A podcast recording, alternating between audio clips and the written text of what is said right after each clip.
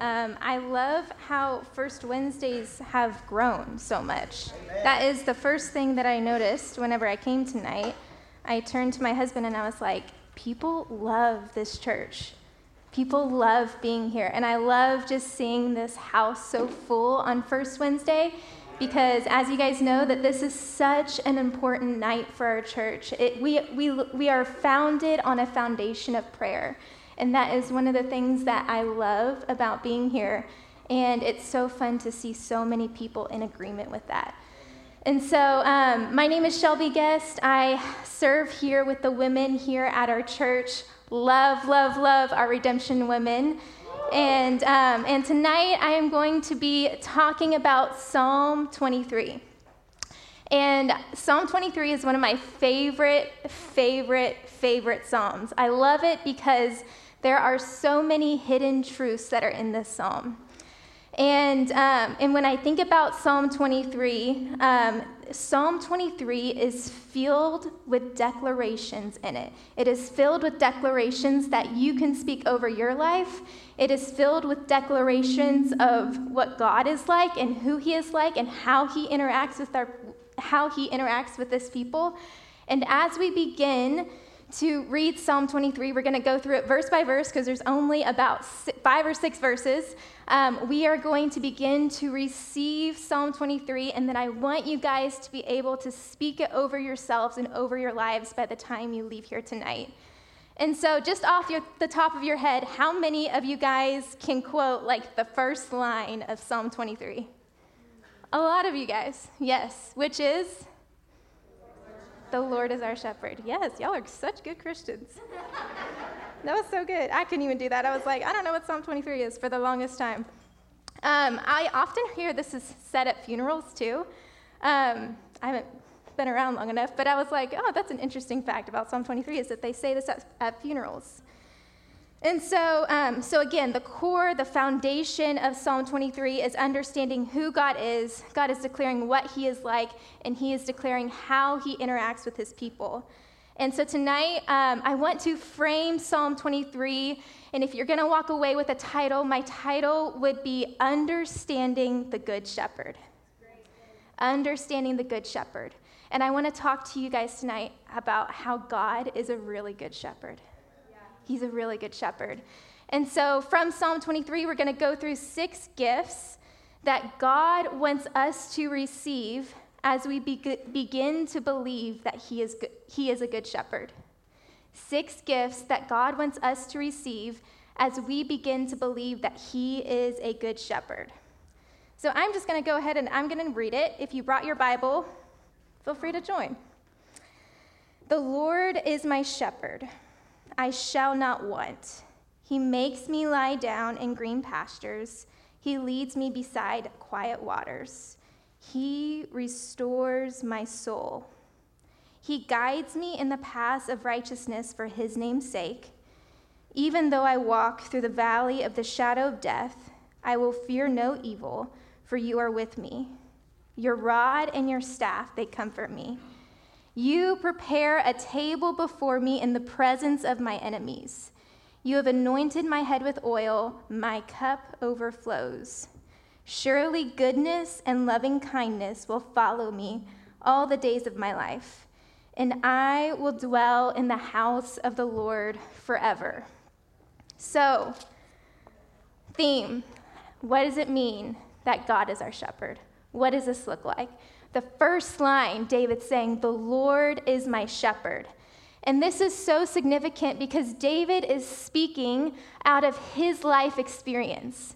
He's saying David was a shepherd. He literally had the experience of what it was like to be a shepherd firsthandedly. He knew what it was like. And this is how God reveals himself to you as he says, I want to make myself known in a way that is familiar to you.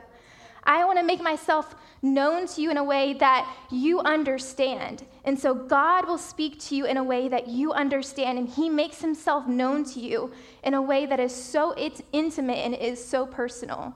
And this is how He was making Himself known to David as He's saying, David, I know you understand what it's like to be a shepherd, and I want you to know that I am your shepherd. And this is the first the first line of, of this psalm. Now, fun fact the root word of the shepherd is uh, in, in Hebrew, it's called raha. Can y'all say that? Raha. Um, and this word, the root meaning of it is best friend. And so, what David is saying here is God, you are my shepherd, but you are my best friend. And the second, there's two, two root meanings of this. The second one I am not going to pronounce, but um, the second one means lover of the flock. And so God isn't just an overseer of the flock, He is a lover of the flock.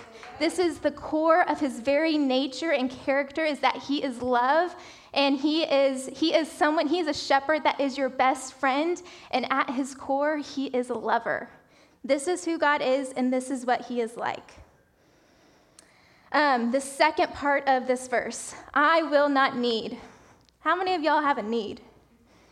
A lot, yes. Some of y'all with two hands. Um, I want to just ask you a question. What would it be like to feel like that you do not lack, or you do not have needs, or you do not have a need? And I want you to know that in Philippians, Philippians 4, it says that God provides all of our needs that He sees fit. He is capable of providing for all of your needs. And I want you to know tonight that if you came with a need, that God sees you and that He understands that He wants to meet that need. I always heard it put that God meets the need that He sees fit. So it might look different than you think it might be. It might look different than you thought it was always going to look. But God sees your need and He wants to meet it. Verse 2, check in time. He lets me lie down in green pastures. Um, I'm going to take this verse by verse. And I love verse 2 because this is a statement of rest. Oh, sorry, I didn't tell you the points. The, number, the first point of the psalm was that he wants us to receive his provision. The second point is that he wants us to receive his rest. So he lets me lie down in green pastures. And so I want you to know that the ability to get to lie down in green pastures is like a sheep's dream. Like what David's saying here is like, not only sheep do you get to lie down, but you get to lie down and you get to eat. Yeah. This is God's way of saying, like, you get to have breakfast in bed. If that's your thing, that's what you get. And so God is a good provider. He wants to provide for you, and He's looking for a way to like give you the best of the best. He's looking for a way to give you and provide for you way above and beyond more than you could ever ask or think. And so he wants to give you rest. Now, this is for all you people who are go, go, go. This is for all you people who find it really, really hard to rest. And I am such a fighter for rest because I think culture screams at us to not rest. And I want you to know that the rest that God provides isn't just physical, it's internal too. And so it's the kind of rest that makes you go quiet on the inside. It's the kind of rest that makes you really vulnerable. And it's the kind of rest where you allow the Holy Spirit inside to say, God, would you examine my heart and would you speak to me? Verse number three He restores my soul. He restores my soul. So, the nature of restoration um, is that the old becomes new again. The old becomes new again. So God wants to restore your soul. As I was sitting here tonight, one of the things that I felt from the Holy Spirit is that God wants to hit refresh and restore in so many of your lives. He wants you to know that you're not too far off, you're not too far gone for restoration, and He wants to hit the refresh button in your heart and that is possible. And God, and one of the things I love about restoration is God's not like, I'm done with you, I need another person or a new human being. He's like, hey, you're really cool, and I want to restore you. Like, I want to work with you. And I think of just um, the, the picture that comes to mind is in this area a lot, we can have hurricanes. And so we have first-handedly seen a lot of like what it looks like to have restoration in this area with buildings being flooded. Some of y'all's houses got flooded. Some things have been lost. But, like, the beautiful thing is God's like, I'm not done with this house. Like, I want to keep this house and I want to restore this house back to its original design. And so, point number three is that God wants to restore your soul. That is the third gift that He wants to give you as you understand that He is a good shepherd. Verse number four He guides me in paths of righteousness for his name's sake. Point number four the gift number four that God wants to give you is He wants to give you guidance. And so, in this verse where it says He guides you in paths of righteousness, um, literally this is translated circular paths of righteousness. And this is significant because in the Old Testament, in Israel, sheep would be guided along the hillside in Israel, up and up and up along a hill. And that's typically how it went with shepherds who shepherded sheep. And this is a reminder to us that God wants to guide you and have you overcome whatever mountain you're facing. And I think so often of the time, um, we can get stuck because we think we should be past things already in our lives and we think that we should be over things already. But the truth is is that if there was at all anywhere pain in your life, pain happens in layers and so does healing. And so God's going to take you through healings up, up, and up. But as you hold and you walk hand in hand with Him, He is faithful to you to bring you higher and higher. And so I want you to know that though you may be like, I've seen this place before, I'm going in circles, I'm not making any progress, I want you to know that God's progress might look different than yours. God's progress might look different than yours. And that is just the nature of who God is. You're going to, there are some mountains you're going to be in for years. I have been in the mountain of patience for, for years. I, was, I thought I had great patience, and then I got married. And I was like, I do not have good patience. And then I had a kid, a kid with like anger issues and like heavy tantrums. And I'm like, I am going to be learning patience for the next 15 years of my life. I'm just going to put my flag here and camp out here because this is going to be my mountain that I'm going to keep going around and around. And the thing is, is that God's not disappointed with that. He's not like, you should be over this by now. You should be better than this. I thought you knew more than that. He's like, No, I understand your pain. I get that this is going to take us some time. God understands process. He understands the process that you're in. And He's not judging you and telling you to get over it. He's not like, Yeah, you should have known that by now. He's like, No, I understand that this is going to take time.